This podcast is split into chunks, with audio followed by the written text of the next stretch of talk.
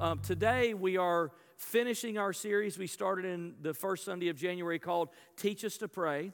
We've been, we've been looking at the Lord's Prayer. The Bible says that confession is good for the heart. So I want to ask you a question that you go, I, I, don't know. Let's, let's call it rhetorical, okay? You don't have to respond. How many of you have ever stolen something? you just, you're like, I didn't really expect to come to church and be asked. Yeah, some of you are like, well, yeah, like 20 times. Hey, everybody here hadn't been saved their whole life. I just want you to know that. You know what I'm saying? So it's okay. We got people with testimonies in the room, thank God. Right? Isn't that right? So, um, well, I have. I, I, stole something. I want you to know. Uh, and and uh, it, it, I, I still carry the memory to this day. Um, to be fair, I was in kindergarten. Don't laugh at my testimony. I was in kindergarten, and the teacher said to me, Jay, I want you to go um, to my desk, and I want you to open the middle drawer, and uh, whatever it was, a ruler, whatever it was. And, and I was taken back. You know, I, it was my first year of school. I'd never been in school before. We didn't do K 1 through 90 back then. You know, we just had kindergarten. You just at home running around in the backyard till kindergarten. It's the 70s, you know what I'm saying? A whole different thing. So I, I, I thought, I was sort of captured a little bit. I thought, you, you, you want me to go into the teacher's desk? I mean, that's like opening the wardrobe to Narnia. I didn't know, you know, what all was in there. There could be dragons or you know, I didn't know if there were children caught in there or, you know, maybe your grades would be in. I didn't know what was in there. But somehow she trusted me to go. And then I thought, you trust me to go in your desk? Never been in a teacher's desk before. I'd never even been behind a teacher's desk. So I, I wandered up there, you know, kindergarten. What is that, five years old, something like that? I wander up there and I pull the middle drawer. And she didn't tell me where it was, just in the middle drawer. So I open and there's just stuff everywhere. And uh, there's this little candy bar right at the front, you know, almost like it's bait. You know, it's right there. And had it been a king size candy bar, I would have never considered taking it. But, you know, because it had been too big, I couldn't have got it in my little pocket. And, and back then, uh, America hadn't become quite so obese. We didn't have king size yet. Had it been a regular size, I wouldn't have taken it. But it was a mini. Oh, Come on, Jesus. How many of you, those little minis you can just pop like potato chips, can't you? And I, I saw that little thing there and I was taken back and I was fishing around in the drawer for whatever it was she told me to get. And, and uh, I, I, I heard it calling my name, you know. She really, this is really her way to reward you. She really wanted you to have this. You know, all these delusional thoughts came to my mind. And, and I took my sweaty little paw and I wrapped it around that little Snickers and I, and I stuck it down in my pocket and I shut the door and took her whatever she wanted. And the rest of the day, all I could think about was, what am I going to do? What am I going to do with this little candy bar that I've taken? You know, I had this temptation that I couldn't overcome. And, um, and so I was just nervous all. Then I thought, what's going to happen when she opens the drawer and it's not there? You know, will she know? And she opens the drawer and shuts it. And I thought, uh oh, nothing you know, and, and then, then the rest of the day, the bell rang. I went home. And by that time, I must have been nervous because the little candy bar melted in my pocket. You know, it just got mushy in there. But I, I, I would not be discouraged. I, I, went in my bedroom and I hid and I opened that little thing and I just licked it off the paper. You know what I mean? I just licked it off the wrapper and I ate it. And can I tell you, it was the most unsatisfying dessert I've ever had in my life because I knew it was, I knew it was wrong. You know what I mean?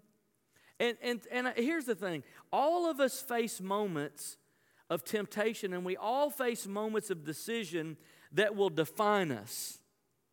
The question is how do you and I walk in victory in those moments? You know what, what I'm talking about. Uh, times when no one's watching, and it's likely that no one will ever find out what you decided but you will know, and God will know.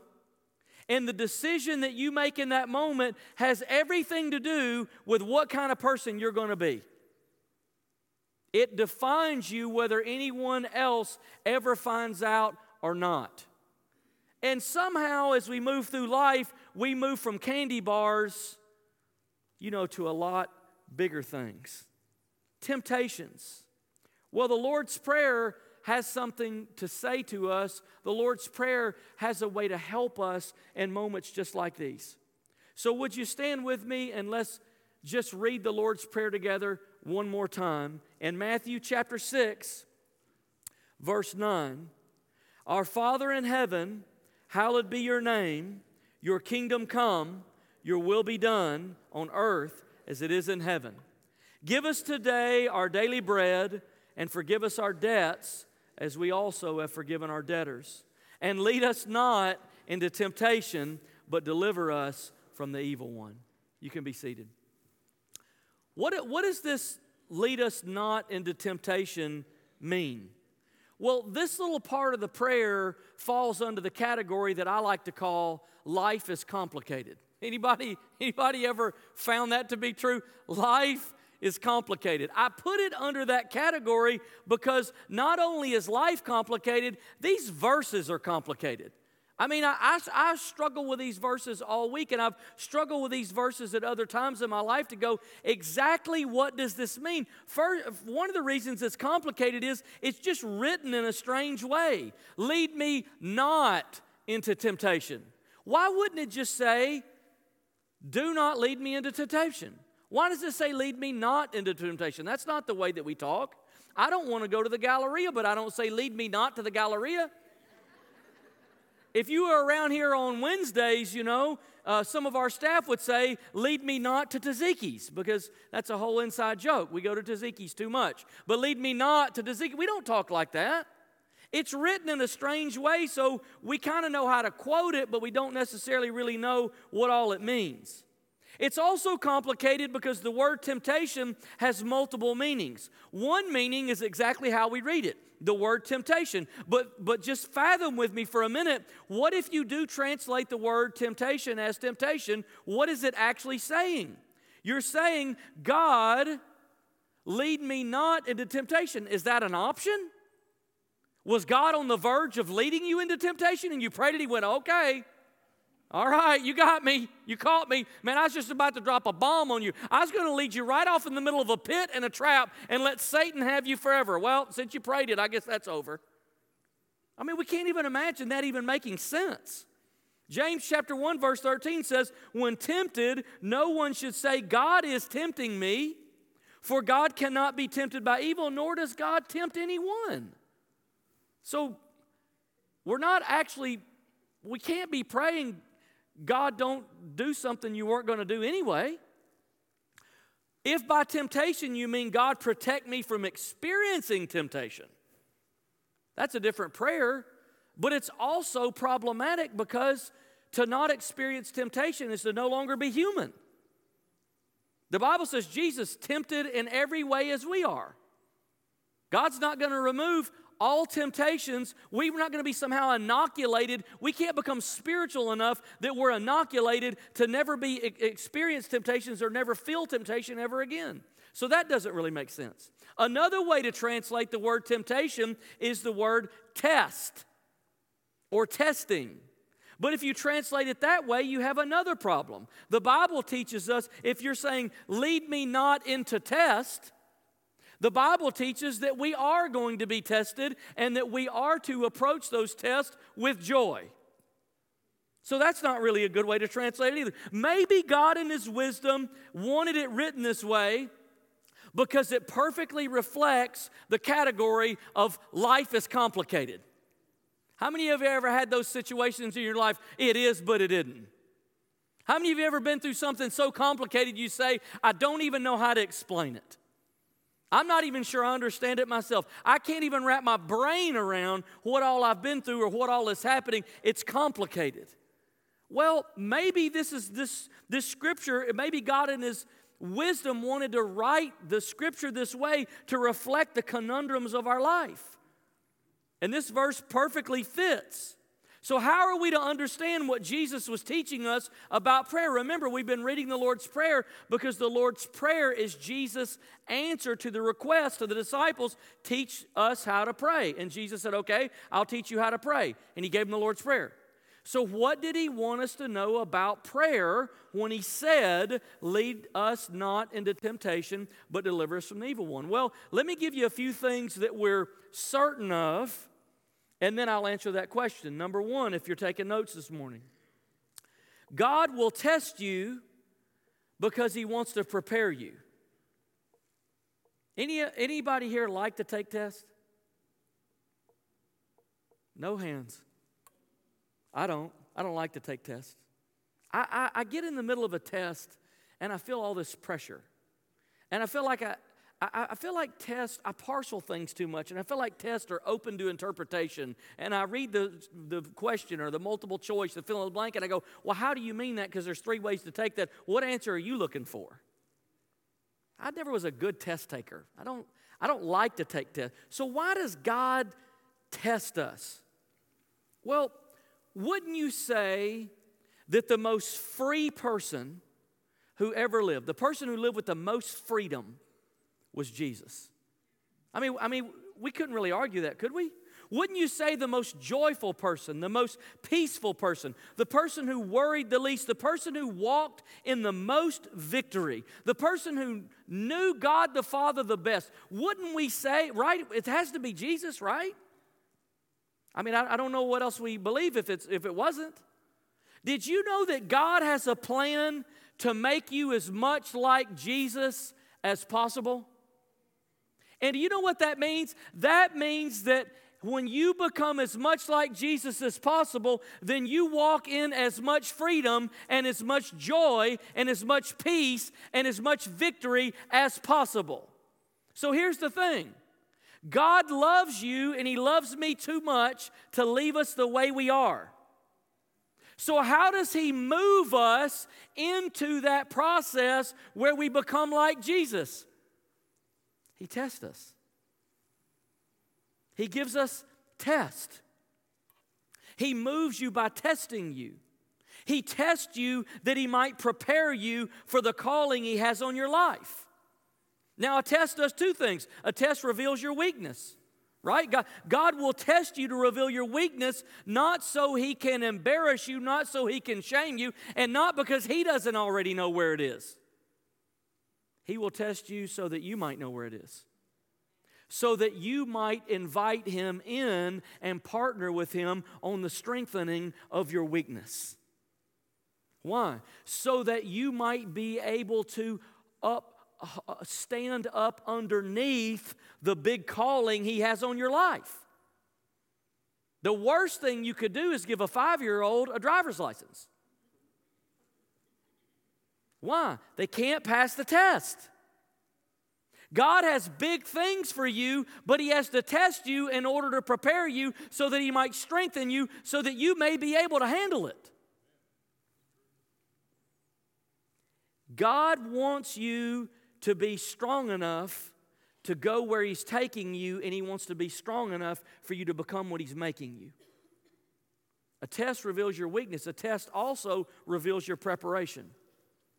How, how many of you ever taken a test and you didn't study? A lot of, oh, wow, that's a lot different than the first question. Yeah, how'd that go? it's terrible, right?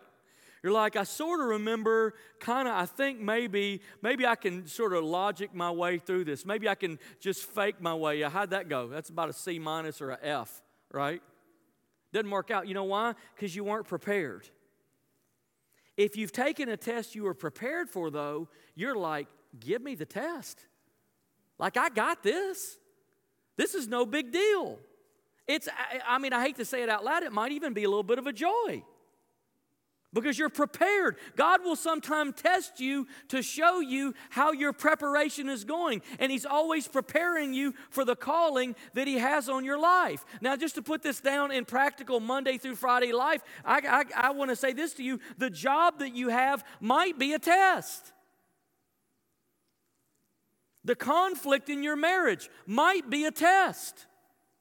One of the classes you're taking might be a test. The difficult person you're dealing with might be a test. The season you're in might be a test. The little task that you've been given that seemed too unimportant for you to give your full attention to might be a test. The circumstances you're in might be a test. I remember uh, when I was a youth pastor hearing from a veteran youth pastor uh, he told a story about how he recruited people to help him serve uh, teenagers and become part of the youth staff.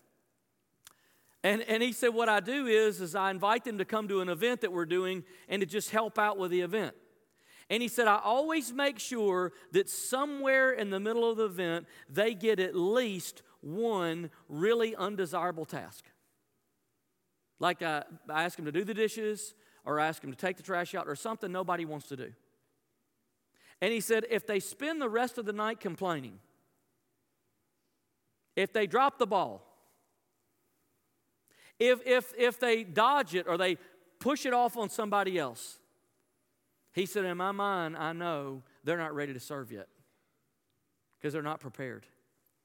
They took the test, and the test revealed they're not prepared. They don't have what it takes to really serve people. On the way to where God is taking you, He has some tests for you, and, and He tests you to make sure when you get there, you're ready for what's next. God tested Abraham. In Genesis chapter 22, we read, sometime later, God tested. God tested Abraham.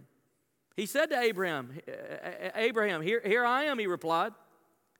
What was the test about? Then God said, Take your son, your only son, whom you love, Isaac, go to the region of Moriah, sacrifice him there as a burnt offering. Why did God test Abraham with his son? Watch. Because God had put a destiny and a calling on Abraham to be the father of many nations. And if you're going to be the father of many nations, you've got to be tested on are you a good son? Because before you can be a good father, you need to be a good son. Can you follow the Father? Can you trust the Father? Do, can you obey the Father no matter what happens? God was testing Abraham's faith. Also, God the Father tested Jesus, his son. Matthew chapter 4, verse 1. Then Jesus was led by the Spirit into the wilderness to be tempted by the devil. Now, look, the verse says, you might say, whoa, time out. It says that he was tempted by the devil. Right, but roll it back a few phrases, and what does it say? Jesus was led by the Spirit. So, what does that mean? That means that God was testing his son so that he might prepare him for the cross. Jesus had no sinful weaknesses. But neither was Jesus ready for the cross at five years old, or 10 years old, or 20 years old. The Bible says he grew in wisdom and stature and favor with God and man. And if Jesus needed to grow, we need to grow. And if Jesus needed to be tested to grow, we need to be tested to grow. And so, and so God the Father tested his son Jesus. When God tests you, it's never to hurt you, it's to prepare you. Have you ever had somebody push you into something unprepared? Why did you why did you ask me to get up in front of everybody and you know do that? You didn't tell me, you didn't warn me. We think God's harsh because he tests us. What's worse than that is just pushing you in. Much rather for God to, you know, at least draw the play up on the board. Say, okay, when we, you know, when we hike the ball, you run right. That's a lot better than when we hike the ball, make up something good. Right? It's a lot better. One of the ways that you'll know that it's God testing you and not the enemy tempting you is that God will only give you tests you can pass.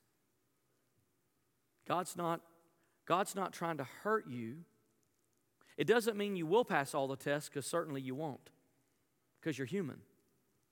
And when you don't pass the test, it will just make it clearer to you the area of your life that God wants to strengthen that He might bring you to wholeness. But God will definitely test you, and He'll only give you tests that you can pass because he, He's a merciful God. James chapter 1, verse 3 because you know that the testing of your faith produces perseverance. Let perseverance finish its work so that you may be mature and complete, not lacking anything. God will test you that He might complete you. God will test you that He might complete you, not hurt you. So God tests you to prepare you. Here's the second thing that we know for sure Satan will tempt you because he wants to destroy you. Satan wants to take you out, so he preys on your weakness. And so many of the things that we battle have a spiritual foundation to them, and sometimes we don't know it. Ephesians 6:12 tells us, "For our struggle is not against flesh and blood, but against what? Against rulers and authorities, against powers of the dark world, and against the spiritual forces of evil in the heavenly realms." Sounds like a crazy video game. Except it's not, it's life. The battle that you're facing today is not against the people that you're fighting. It's not against your boss. It's not against your spouse. It's not against your company. It's not even against people who are anti God. Those are all people God loves. Your battle's not against them, your battle is against the forces of darkness who are determined to destroy you. And by the way, they don't play fair.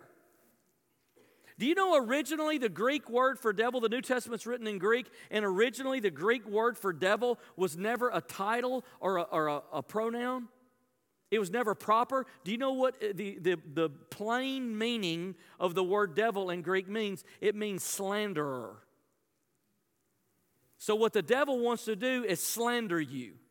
He wants to say things about you and say things to you that slander God and slander you and tear down your reputation and tear you down and shame you and condemn you and embarrass you and hurt you. Satan will absolutely kick you while you're down because he's a slanderer.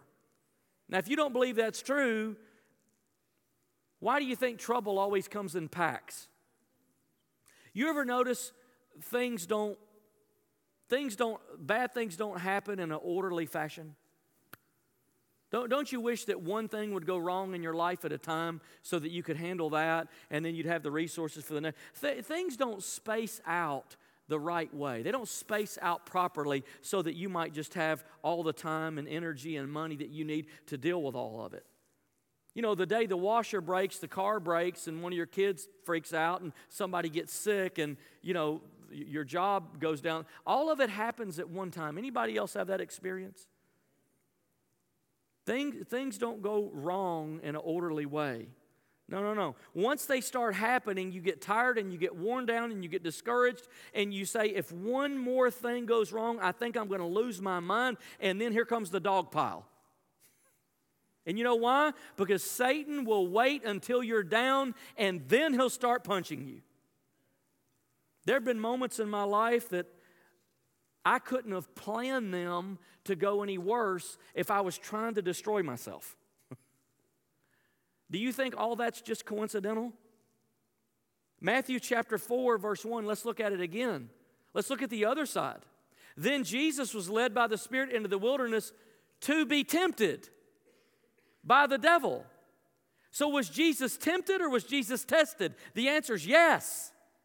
You know why? Because oftentimes the devil will wait until God is testing you in order to tempt you. He will wait until you've been fasting for 40 days. He will wait until you're tired. He will wait until you're weak. He will wait until you're vulnerable. And then he'll move in with a temptation right there.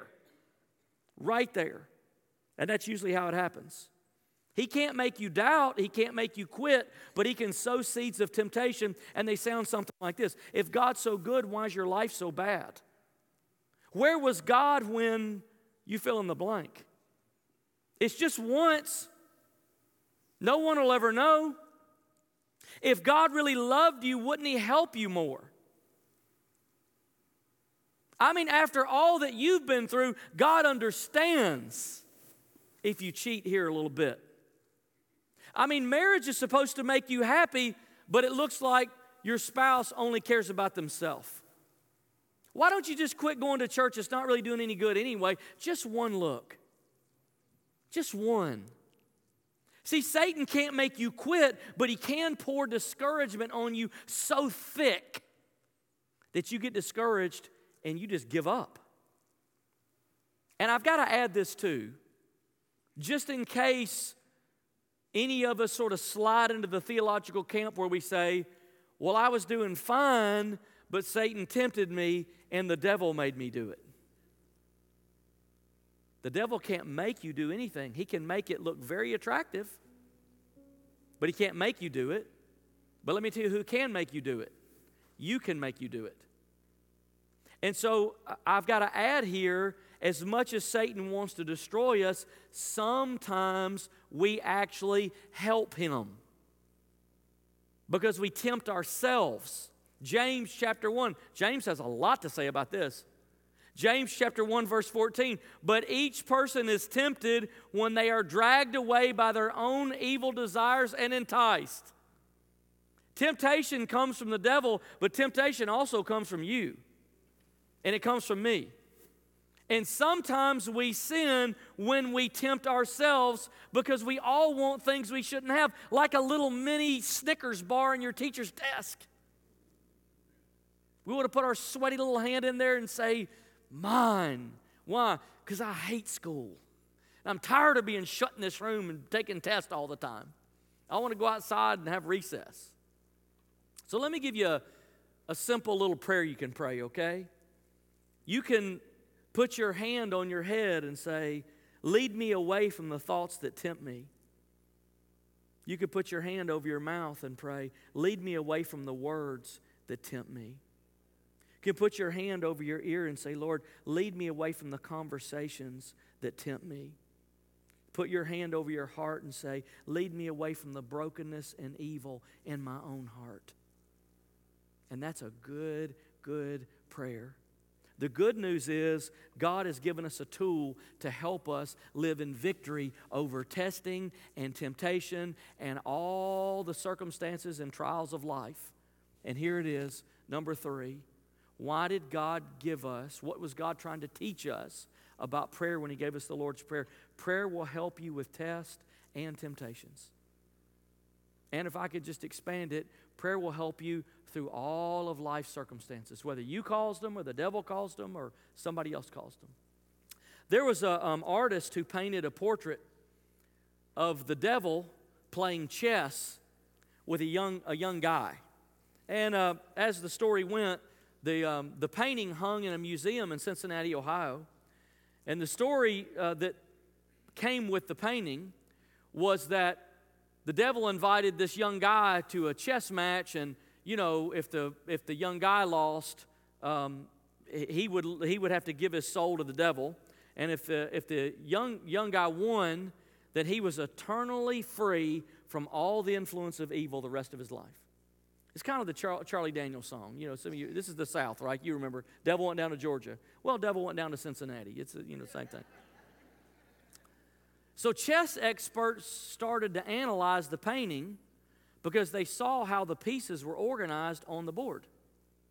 And they realized that the young guy was only four moves away from losing.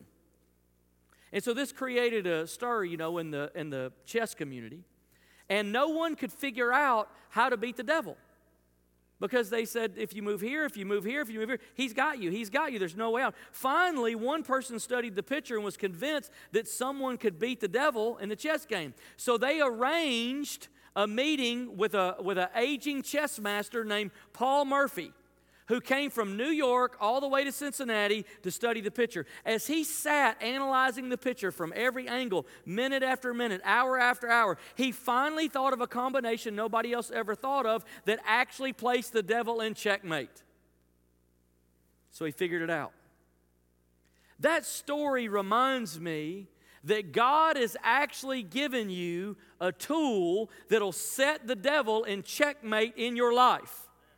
God has given you a tool to lead you to victory and to help you overcome the circumstances and the trials and the temptations and the test. And that tool is simply what Jesus wanted us to know when He gave us the Lord's Prayer it's prayer.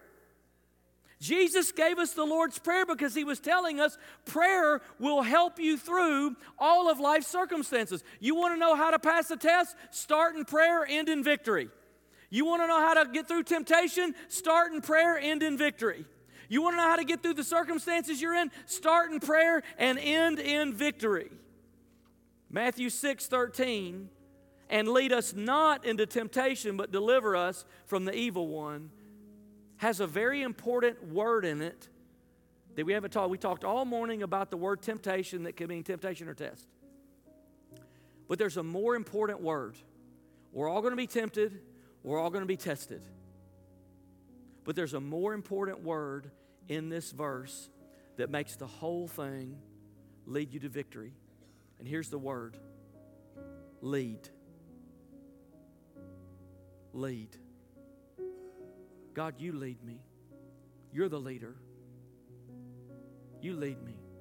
You guide me. I can't do this on my own. I'll go the wrong way. So I lo- wrote a little prayer out of this verse that goes something like this Father, you be the leader, and I will follow. I need your leadership. You know how weak I am, and you know my tendency to go the wrong way. Lead me away from the things that have tempted me and lead me toward victory. Deliver me from the enemy's attempt to hinder my soul's restoration. See, here's the thing God will only lead you to places that help you, He will not lead you to places that destroy you because He's good. And if you trust that He's good, then you have no problem saying, God, lead me. Would you just stand with me this morning? I want to ask our prayer team if you'd come. Would you just find a place you could be still and close your eyes for a moment? Open your heart really wide.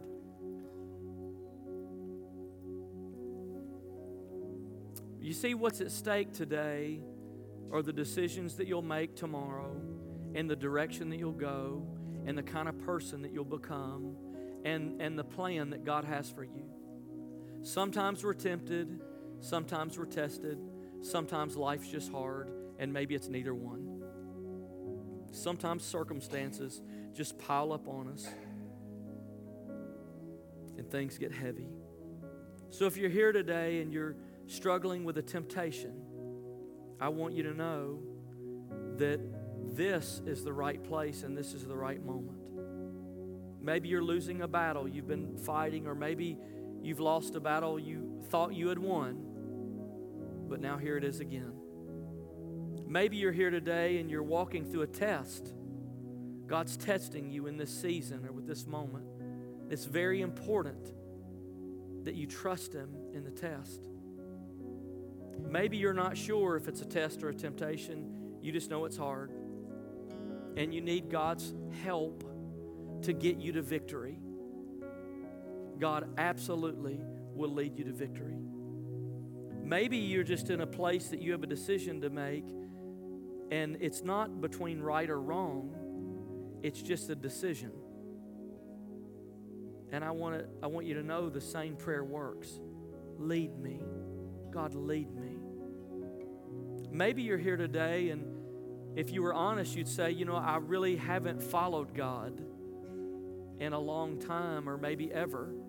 I'm not even sure I'm following God now, but Today, I'd like to pray to follow Him, to follow Jesus. I'd like to pray this morning. My heart is drawn. And today, I'd like to commit my life to follow Him. With every eye closed, if that's you, would you just raise your hand so I could see it? And you don't have to do anything. Just lift a hand and say, I'd like to pray today to follow Jesus because I'm I'm not sure I'm doing that. I'm not sure. I've walked far away from Him for a long time. And today's the day I need to follow Him again. Would you lift your hand so I could see it? We just want to pray for you today. I want to I want to ask you if you're struggling with temptation, if you're walking through a test, if you're in difficult circumstances, you need the leadership of the Holy Spirit in a decision. Today we want to pray for you. And here's what I want to ask you to do just like when that little desk drawer opened and I saw that candy bar, all the pressure was on my little five year old body at that moment. What decision was I going to make? And the decision that I made unleashed some hardship in my life. And I was too young to know, but God was there to help me if I'd only known. In the same way, God is here today to help you. And there's going to be voices from inside. There's going to be voices from the enemy. There's going to be voices of discouragement that say, don't, don't you move, don't you respond. Do it on your own, work it out by yourself. You don't have to walk through this scenario. You don't have to walk through these hoops. There'll be all those voices, but can I tell you, there is an invitation to the Holy Spirit for you to walk toward victory today. And as you take that step, you are taking a step, and what you're saying is, God, I need your leadership. Lead me to victory today. And as, as I continue to pray, if you need God to lead you away from temptation, through the test, toward victory, in a decision, I just want you simply, I want you simply to step out from where you are and come and find a prayer team member and say, Help me. Uh, help me pray today that God's going to lead me.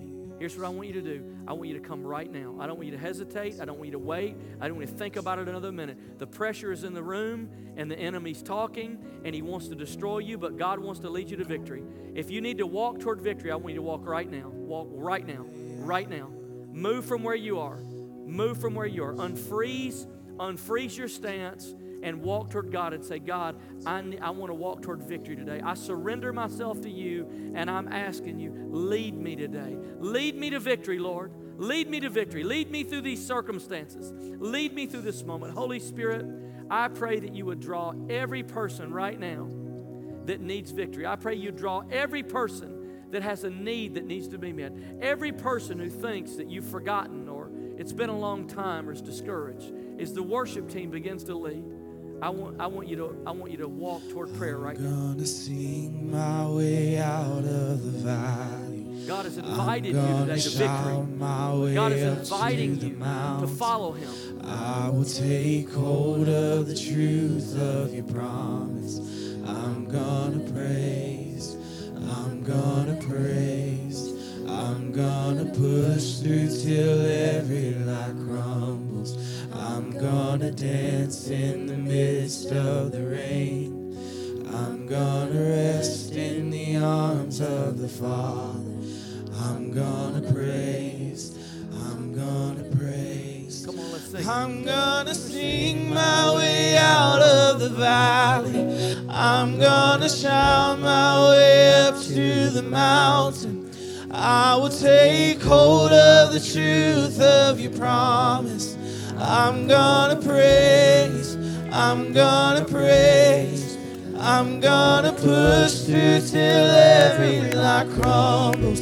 I'm gonna dance in the midst of the rain. I'm gonna rest in the arms of the Father. I'm gonna praise, I'm gonna praise, I'm gonna sing my way out of the valley. I'm gonna shout my way up to the mountain.